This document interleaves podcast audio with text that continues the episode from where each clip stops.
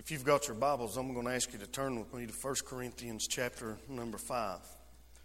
1 Corinthians chapter number 5. We're going to continue our study. The more things change, the more uh, they stay the same. Last week we read 1 Corinthians chapter number 5, verse 1 through 13. I'm not going to do that tonight. I'm just going to read one verse and then I'm going to try to tie up some loose ends, go back, re uh, look at and, and, in a sense, summarize what we talked about last week quickly and then move on to how I want to finish 1 Corinthians chapter number 5 because I don't want to finish it there. I want to finish it uh, somewhere else in the Word of God.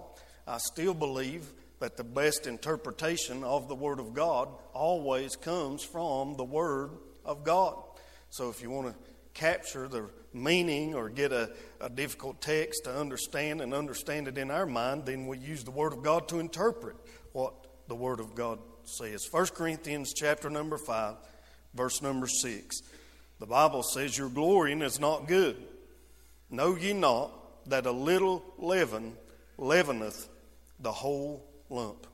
Last week we talked about that, uh, the danger of sin in the church, and we listed some of the steps that we take in dealing with that, uh, accepting the reality of sin, that sin's tragic, it must not be tolerated, that it's shameful. We talked about analyzing the responsibility uh, for sin. We talked about acting on the root of sin. We read Matthew chapter number 18, that very difficult passage where Jesus tells us how to deal with sin in the church, that teaching that is so neglected today that I believe to the detriment of the church. It's been abused. And because of that abuse, uh, it's not used at all today. And both of those uh, ends of the spectrum are dangerous. Uh, so, acting on the root of sin, then alleviating the results of sin, and then applying the biblical requirements of sin that we're to associate with sinners to convert them, but we're to abstain from worldly believers to correct them. Uh, I'm sure each of us in here tonight's heard that old saying, one bad apple, what? Spoils the whole barrel. That's a true saying. That proverb is speaking of how one rotten apple in a barrel will cause the other apples in the barrel to rotten to rot as well. Now I'm not as familiar the, uh, with that, but what I am familiar with is a bag of taters especially now that the kids have moved out. Because me and Shane will go buy a bag, a little old five pound bag of potatoes, and we'll eat about two things, two potatoes out of them. And then there'll be one potato in that bag, get a little bad spot on it, and the next thing you're cleaning out your whole cabinet because it smells so bad. The same principle applies. One bad potato can spoil the whole bag of potatoes. Uh, many of you in here have been a Christian a lot longer than me. But I didn't become a Christian yesterday. It has been a little while. And one of the things that I've found is that most church problems, though they often surface in a group, were initiated and at first incited by one bad apple. All it takes is one disgruntled deacon, one conniving leader, one self centered, self motivated church member to cause trouble in a church. And it can take years to rebuild and reestablish what's torn down because of that one person that finds themselves in sin. In 1 Corinthians chapter number 5, that's exactly what we find. We see a bad apple in the church, and Paul takes that situation and he gave the church there in Corinth instructions what to do, how to handle this situation, dealing with this sin in the church, uh, also in dealing with sin in our personal lives, the lessons that we can learn, but also, and probably most importantly, he reminds us, the church, that sin must not be tolerated either in the church or in, uh, uh, or in individual lives of those that make up the church. So we ask the question Know ye not that a little leaven leaveneth the whole lump?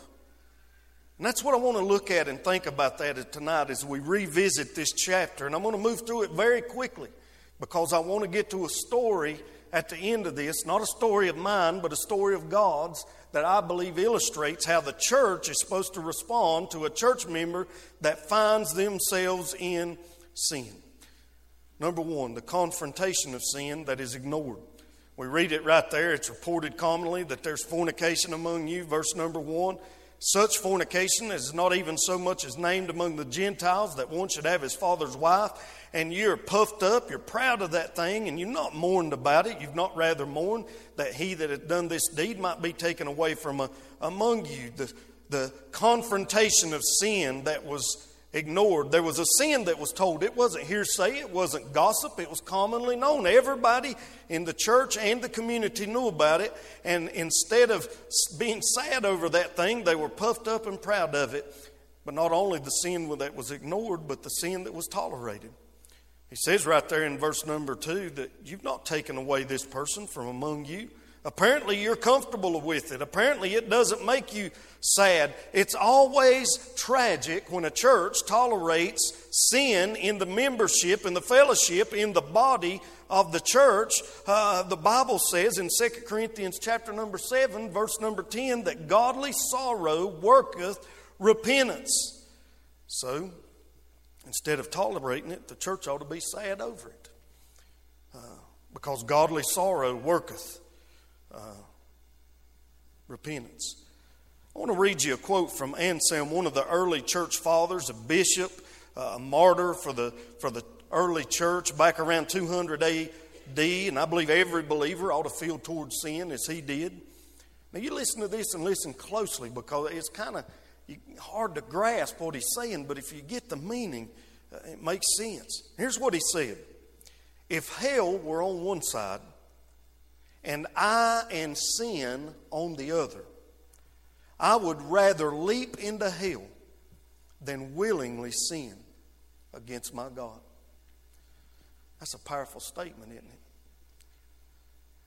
You see, if I want to judge how close I am to God, a good test is my sensitivity to sin, both in me and around me. As Oswald Chambers said, the holiest person is the one who is most conscious of what sin is. So we need to the confrontation of the sin that's ignored, but also the contamination of that sin that infects. Paul says here in verse 6 Your glorying is not good. Know ye not that a little leaven leaveneth the whole lump? You see, he makes an analogy between sin and leaven. Uh, leaven. Uh, he does that because they're similar. Sin is defiling just like leaven is. You see in Leviticus chapter number 2, uh, the Bible says that there's to be no meat offering which ye shall bring unto the Lord shall be made with leaven, for ye shall burn no leaven nor any honey in any offering of the Lord made by fire. You see, the Jewish people celebrated this thing called Passover. It's when they made haste to leave Egypt. And God told them to make cakes of bread, and they weren't having any leaven in them because it was commemorating how fast and quickly God did what He did, and they had to get out of Egypt. And for seven days before this feast, celebrating Passover, they literally had to go through the house and sweep the house, sweep the house over and over to make sure every little tiny spot of leaven was out of there because a little bit of leaven would get into the bread and it would defile the whole loaf of bread. So sin is defiling.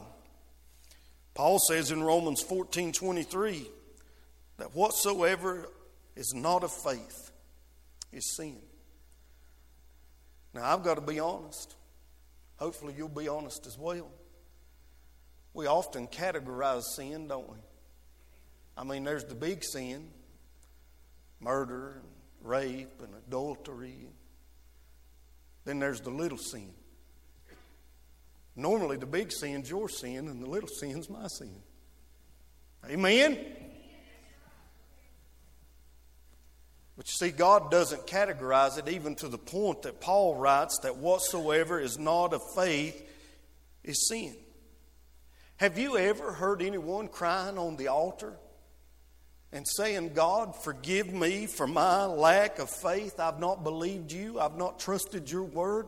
I've not stepped out in faith because I didn't have the belief uh, or the faith to, that you were going to do what you uh, said you were going to do. You see, a lack of faith and weakness and not believing is sin in God's eyes. There's no big sin, little sin, any sin. Anything that's not of faith, Paul says. John Wesley's mother once wrote to him while he was in college. Here's what she said in her letter Would you be judge of the lawlessness or the unlawfulness uh, of a pleasure? Use this rule. If you're going to judge whether something's good or bad, use this rule. I'm going to paraphrase it.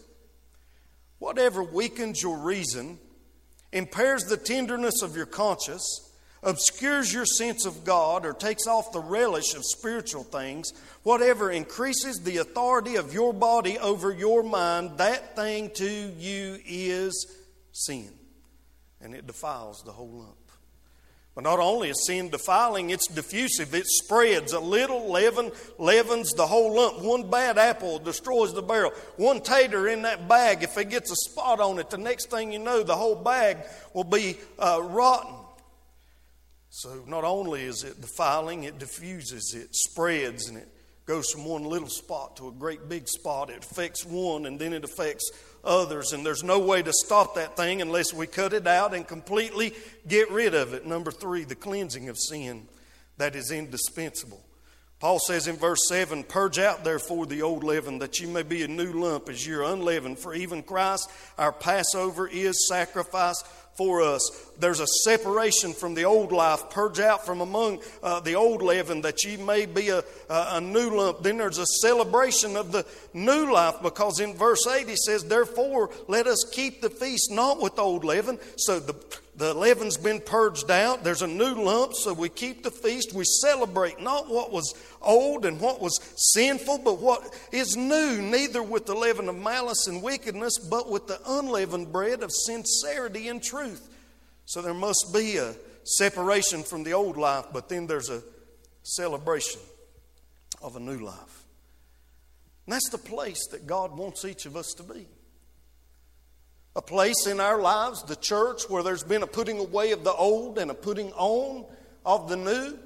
2 Corinthians 5:17 If any man be in Christ he's a new creation. Old things are passed away and behold all things have become new. That's the putting off of the old leaven. And he says once that's been done don't let it in again.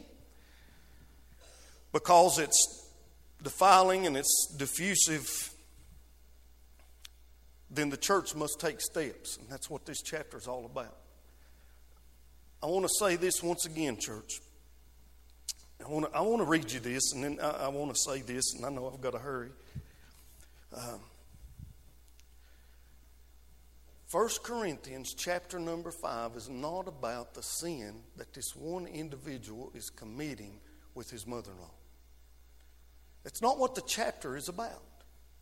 That's part of the chapter, but it's not the thesis, the main idea of this chapter. The main idea of the chapter is the church's response to that sin.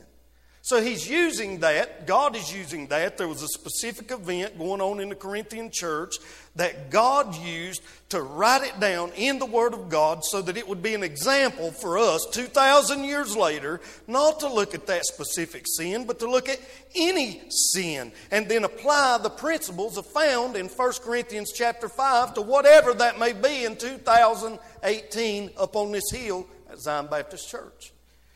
I think that's why he goes on and said, I wrote to you in an epistle. Paul had wrote them a letter before that was not included in the canon. Um, and he had told them some things. He told them in that letter, apparently, don't keep company with fornicators. Well, they may have not understood that because he's writing them again to kind of clear that up. And he says, not just with fornicators of this world, or with the covetous, or extortioners, with idolaters, for then you must needs go out of the world. For now I've written unto you not to keep company if any man that is called a brother. We talked about that last week. A person who claims the name of Christ be a fornicator. Well, we get that one pretty good. Or covetous, or an idolater, or a railer, a drunkard, an extortioner, with such a one, don't even sit down to eat with that person. If they name the name of Christ and engage in that activity. A lot of those we have a hard time with. Drunkard, a railer. What's a railer? I looked that up. Uh, it literally means a person who, with their mouth, sows discord, who, with their mouth, disrupts. Uh, when's the last time you ever seen a church anywhere take a person that, with their mouth, sowed discord and gave them the opportunity to repent? And if they didn't, they said, You're at the door. We're, too, we're so scared of losing a member that we don't trust what God says enough to do what God says to do. Amen? You see, Jesus said, Upon this rock I'll build my church, and the gates of hell will not prevail against it. When we do it God's way, when we do it Jesus' way, we don't have to worry about gaining or losing because God provides the increase. It's not up to us, it's up to Him. He promised to do that. And he said, I'll do it until I come again. I can't save a single soul, so I might as well do it God's way and let Him depend or depend on Him to do it His way according to His will. Now, here's where I wanted to get to. Turn in your Bibles to Luke chapter number 15. That was just a summary of last week. Luke chapter number 15. What do we do when a Christian sins? How do we respond? Well, I believe that we do what it says here in 1 Corinthians chapter number 5 if there's unrepentant sin and that person's not willing to change. Uh, but I believe uh, Luke chapter number 15 gives us the clearest picture uh, of how we're to respond. Uh, Luke chapter number 15, verse 11. I know there's been a theological debate among uh, pastors and theologians since the Bible was written if this story of the prodigal son was it talking about a lost person? Was it talking about a saved person?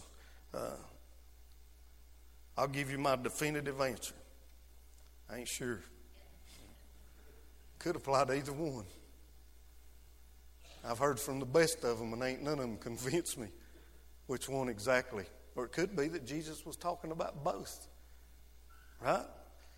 And he said a certain man had two sons and the younger of them said to his father, Father, forgive me the portion of goods that falleth to me. And he divided them unto his, his living. And not many days after, the younger son gathered all together and took his journey into a far country, and there wasted his substance with riotous living. And when he had spent all, there arose a mighty famine in that land, and he began to be in want. I believe that's the biblical principle of 1 Corinthians 5. He was separated from the Father's provision. And he went and joined himself to a citizen of that country, and he sent him into his fields to feed swine. And he would fain to have filled his belly with the husk that the swines did eat, and no man gave unto him. And when he came to himself, he said, How many hired servants of my father's have bread enough and to spare, and I perish with hunger? I will arise and go to my father, and say unto him, Father, I've sinned against heaven and before thee. I am no more worthy to be called thy son. Make me as one of thy hired servants. And he arose and came to his father. When he was yet a great way off, his father saw him and had compassion and ran and fell on his neck and kissed him.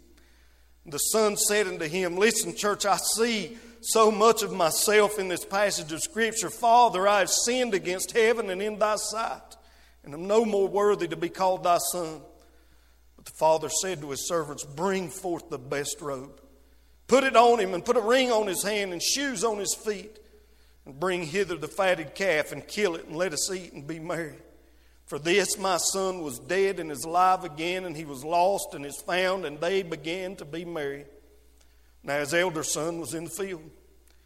And he came and he drew nigh unto the house and he heard the music and the dancing and the party that was going on. And he called one of the servants and he asked what these things meant. And he said unto him, Thy brother is come and thy father killed the fatted calf because he hath received him safe and sound. And he was angry and would not go in. Therefore came his father out and entreated him.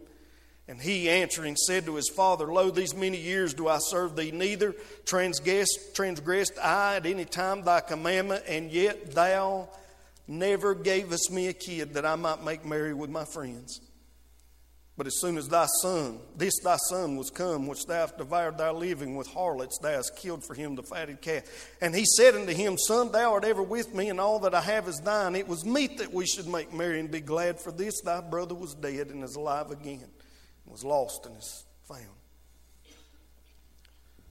When a Christian sins, Satan has found his target. We see that in this book. This young son had everything that the world had to offer, but he let Satan infiltrate and he said, Give me my inheritance. I want it all and I want it now. And Satan's a roaring lion seeking whom he may devour. When a Christian sins, the father watches and weeps. In this passage of Scripture, the son said, I'm going to go, and the father sat and he watched him go. There was a separation that took place.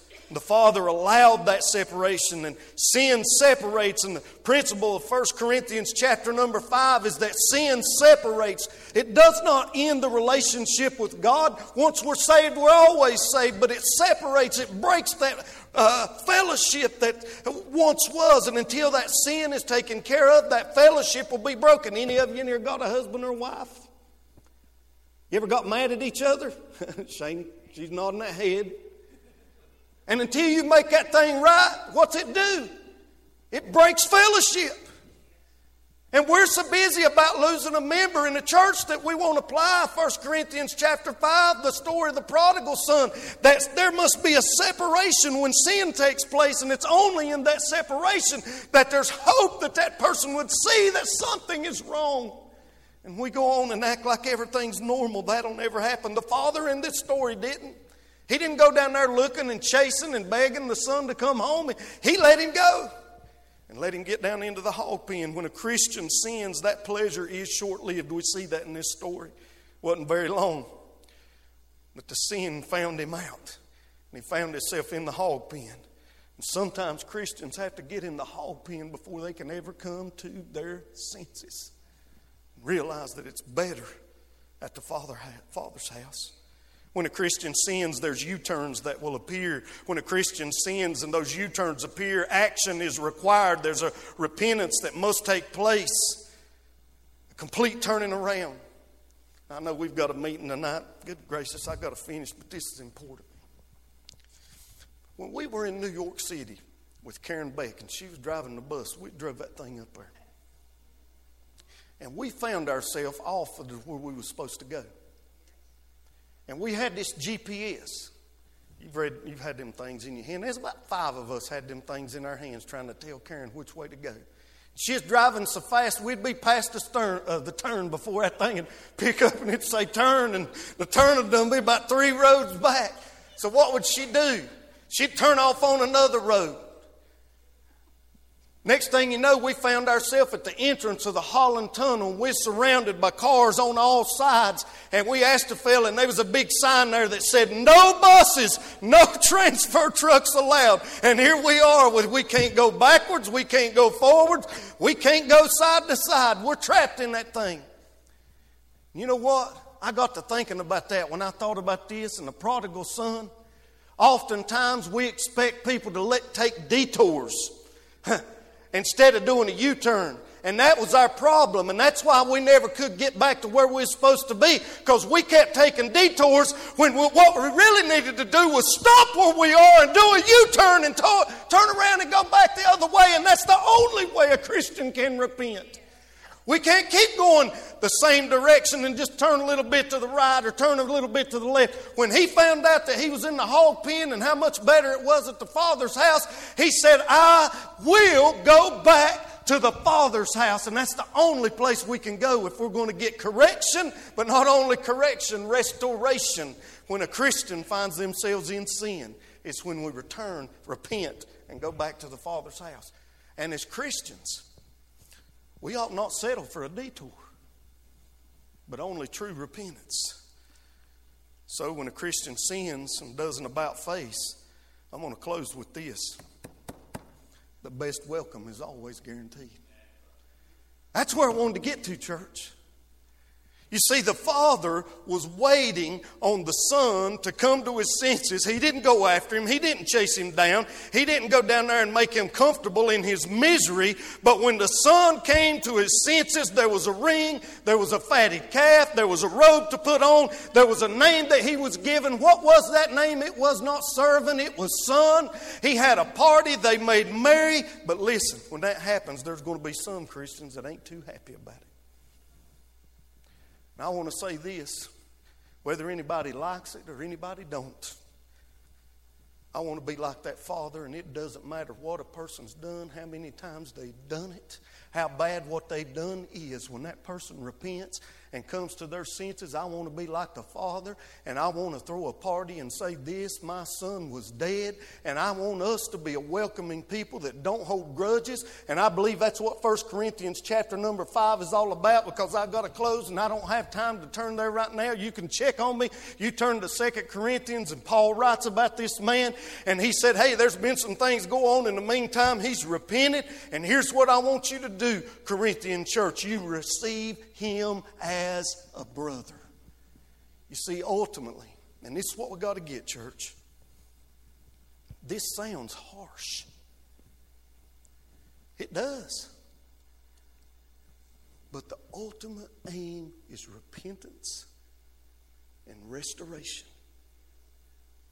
And then we throw a party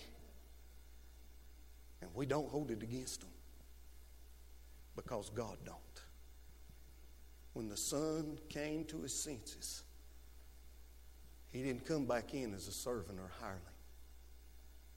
He was welcomed back with all the rights and privileges of a son. Let's pray. Father, we love you. We thank you for your word. God, I know we've took a lot of time, but Lord, I believe this chapter is important for us to grasp what the meaning is. So God, help us to do that. And then as a people, Father, we'd simply trust you to work out the details. In Jesus' name, amen.